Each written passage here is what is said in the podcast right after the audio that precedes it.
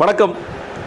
Olympics பற்றி நம்ம பேசிகிட்டு இருந்தோம். ஒரு ரெண்டு மூணு நாட்கள் வந்து என்ன நடந்துச்சு அப்படின்னு சொல்லிட்டு இருந்தேன். ஒரு கேப் ஆகிடுச்சு கொஞ்சம் மெடல்ஸ் எல்லாம் ஜெயிக்கட்டும் அப்படின்னு சொன்னேன். இன்னும் நான் பேசிகிட்டு இருக்க இந்த நேரத்தில் கிட்டத்தட்ட இந்தியா வந்து ஓவராலாக அஞ்சு மெடல் வாங்கியிருக்காங்க அப்படின்னு ஒரு பெருமைக்குற விஷயம்.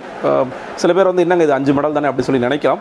ஆனால் ஒவ்வொருத்தரும் வந்து ஒரு கடுமையான போட்டி கொடுக்குறாங்க அப்படின்னு சொல்லி சொல்லணும். சில ஈவெண்ட்ஸில் வந்து கடுமையான போட்டி இல்லாட்டி கூட நிறைய ஈவெண்ட்ஸில் பார்க்குறாங்க ரொம்ப இளைஞர்கள் இளைஞர்கள் தோற்று போனவர்களாக இருந்தால் கூட இளைஞர்கள் ஒருவேளை அடுத்த இரண்டாயிரத்தி இருபத்தி நாலு ஃப்ரான்ஸ் நடக்கிற ஒலிம்பிக்ஸில் இவர்கள்லாம் பதக்கம் வெல்லக்கூடிய குறிப்பாக தங்கம் வெல்லக்கூடிய வாய்ப்புகள் கூட இருக்கிற அளவுக்கு இளைஞர்களாக தான் இருக்கிறாங்க அப்படிங்கிறனால கடுமையான போட்டிங்கிறதுல சொல்வதில் எனக்கு எந்த மாற்று கருத்தும் இல்லை. அஞ்சு மெடல் வாங்கியிருக்கோம் மூணு பிரான்ஸ் மெடல் ரெண்டு சில்வர் மெடல் வாங்கியிருக்கோம். நம்ம கடைசியாக பேசும்போது ஒரே ஒரு மெடல் நம்ம மீராபாய் சானு அவங்க தான் முதல்ல ஆரம்பிச்சு வச்சிருந்தாங்க. அந்த நேரத்தில் ஒலிம்பிக் மெடல் டேலியில் நம்ம வந்து ரெண்டாவது இடம் இருந்தோம். ரொம்ப பெருமைக்குரிய இடம்.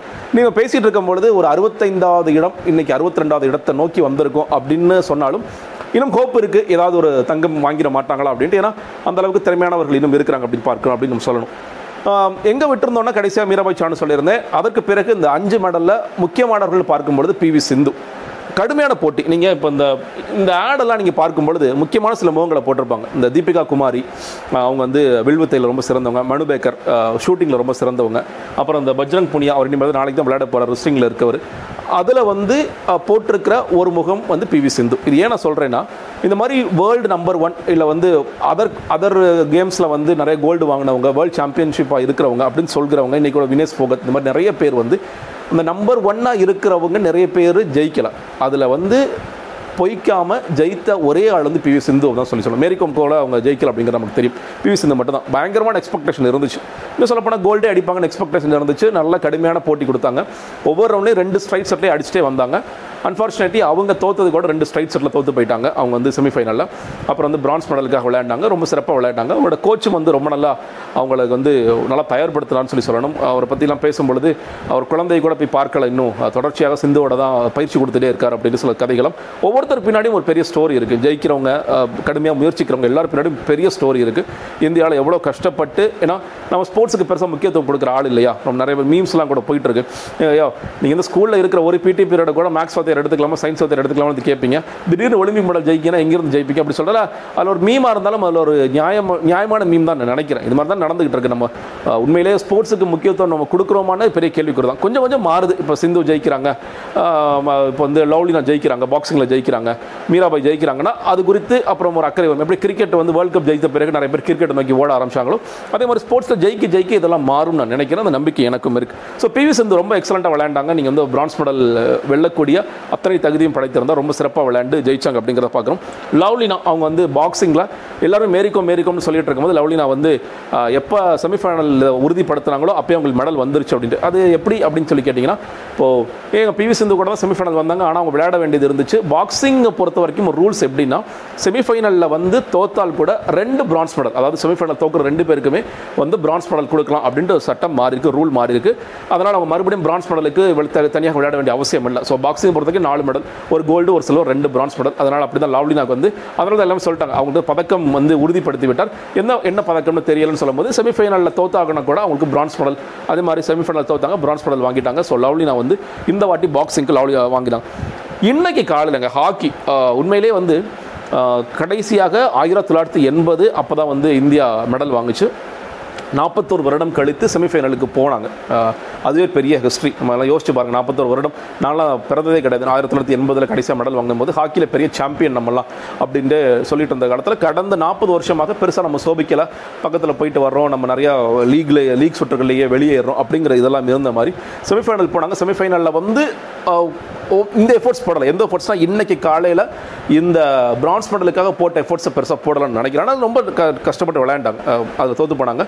இன்னைக்கு நடந்த இந்த பிரான்ஸ் மெடலுக்காக நடந்த இந்த கேமில் ஒரு ஸ்டேஜில் நான் வந்து ஒரு ட்வீட் போட்டேன். பிரான்ஸும் கிடைக்காது போல இருக்குது ஏன்னா இந்தியா வந்து ஒரு கோல் போட்டிருந்தாங்க. எதிர்த்து விளையாடி அர்ஜென்ட் வந்து மூன்று கோல் போட்டிருந்தாங்க. அதுக்கப்புறம் இனிமேல் எப்படிங்க ஜெயிக்க போகிறாங்கன்னு பார்த்து அந்த அடுத்து அதாவது இந்த ரெண்டாவது கோட்டரோட எண்டு அடுத்த ஏழு நிமிஷத்துக்குள்ள நாலு கோல் போட்டாங்க. டக்கு டக்கு டக்கு டக்குன்னு உண்மையிலே ஒரு வெறி கொண்ட வேங்கை மாதிரி மாறி ஒரு பெனால்ட்டி கார்னர் வருது அப்புறம் ஃபீல்டில் கோல்டு போகிறாங்க இப்போ போட்டுக்கிட்டே இருக்கிறாங்க. கிட்டத்தட்ட கடைசியாக வந்து ஃபைவ் ஃபோர் அப்படிங்கிற இதில் ஜெயிச்சு ஒரு பிரான்ஸ் மெடலை தக்க வச்சாங்க. அதோடைய கோல் கீப்பர் அவர் வந்து ரொம்ப சிறப்பாக பல இது தடுத்தார். அவர் வந்து பல பெனால்ட்டி கார்னரை தடுத்தார் ஃபீல்டில் இருந்து வர பாலை தடுத்தார். ரொம்ப சிறப்பாக விளையாண்டார். இந்திய ஹாக்கி அணி வந்து ஒரு நமக்கு கிடைத்தது இது வெண்கலமாக இருந்தாலும் உண்மையில் தங்கத்திற்கு சமம் தான் நம்ம சொல்லணும். ஏன்னா அந்த அளவிற்கு நல்ல எஃபோர்ட்ஸ் போட்டு இன்றைக்கி வந்து ஹாக்கி மறந்து போயிருந்த ஹாக்கியை மறுபடியும் தூக்கி நிப்பாட்டிருக்காங்க அடுத்தடுத்த சுற்றுக்கு அடுத்தடுத்த கேம்ஸில் அடுத்தடுத்த ஒலிம்பிக்ஸில் இன்னும் கொஞ்சம் நல்லா பிரகாசிப்பாங்க அப்படிங்கிறத பார்க்கணும். இதில் இன்னொரு முக்கியமான விஷயம் இல்லை ஆச்சரியமான விஷயம் பெண்கள் ஹாக்கி டீம் வந்து ஜெயிப்பாங்களா? அவங்க வந்து குவார்டர்ஸ்லாம் வரப்போகிறாங்கன்னு நினைக்கும் பொழுது கடைசியாக அவங்க விளையாடின லீக் சுற்று அந்த பாயிண்ட்ஸ் டேபிளில் அவங்க முன்னாடி வந்து குவார்ட்டர் ஃபைனலுக்கு வந்து குவார்ட்டர் ஃபைனல் அடிச்சு அவங்களும் செமிஃபைனல் இருக்கிறாங்கிறது ரொம்ப ஒரு ஆச்சரியமான விஷயம் தான் உண்மையில். ஏன்னா யாருமே அவங்களுக்கான அது அந்த ஹோப் கொடுக்கவே இல்லை. இவங்கெல்லாம் போய் போவாங்களா அப்படின்ட்டு செமிஃபைனலில் இருக்கிறாங்க.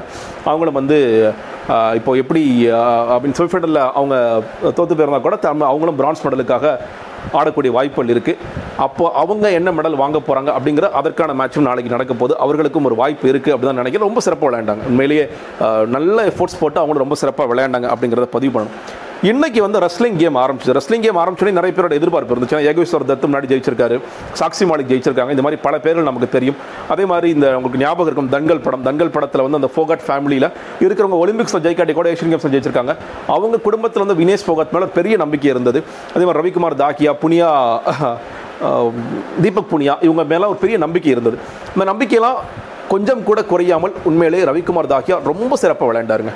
அதுவும் சொல்லப்போனால் நீங்கள் வந்து அந்த செமிஃபைனல் மேட்ச்சில் நீங்கள் சில ஃபோட்டோஸ்லாம் பார்த்துருப்பீங்க.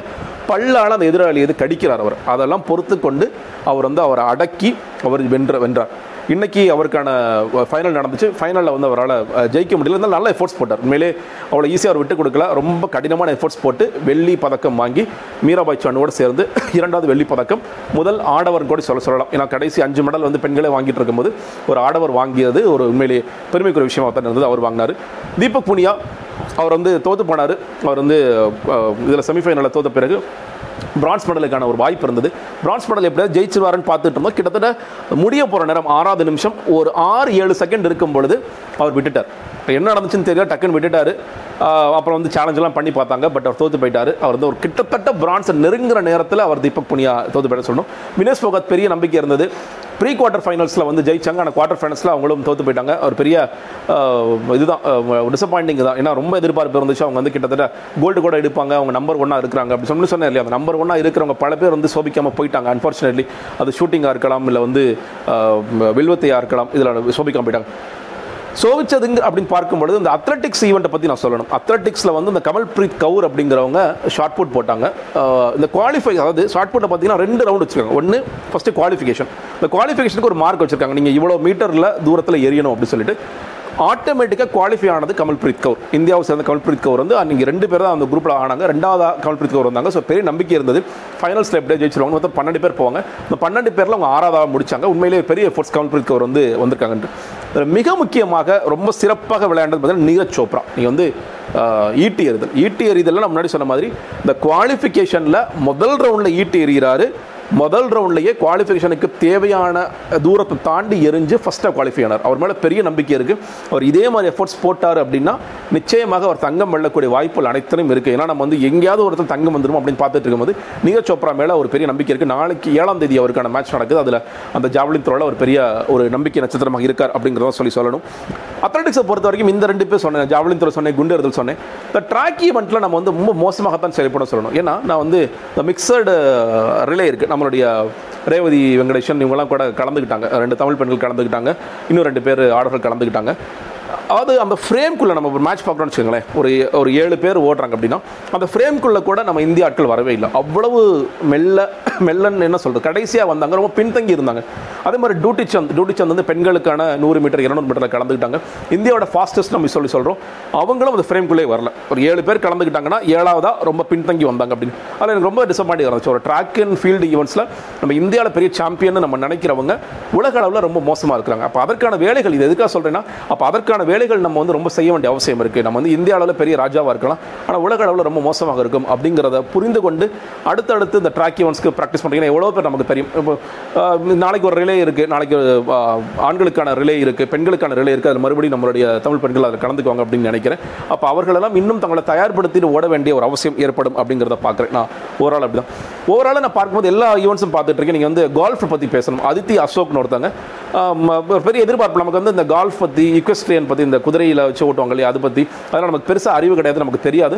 அதே மாதிரி வாக்கிங்லாம் போனாங்க. அதிலலாம் எல்லா இடங்கள்லையுமே இந்தியர்கள் இருக்கிறாங்க. எல்லா இடங்களையும் வந்து முயற்சி செய்து கொண்டே இருக்கிறார்கள். முன்னாடி சொன்ன இந்த நேத்ரா குமணன் பற்றி சொன்னோம் விஷ்ணு சரவணன் அவங்களாம் வந்து பாய்மர படகு அதை பற்றிலாம் பேசணும் எல்லாரும் ஒரு டீசெண்டான பொசிஷன்ஸில் முடிச்சிருக்காங்க மெடல்ஸ் வெல்ல முடியல. ஆனால் அதித்ய அசோக்கு தொடர்ச்சியாக முதல் ரவுண்ட்லையும் ரெண்டாவது இடம் வந்தாங்க. இரண்டாவது இடத்துலையும் இரண்டாவது ரவுண்ட்லையும் ரெண்டாவது இடம் வந்திருக்காங்க.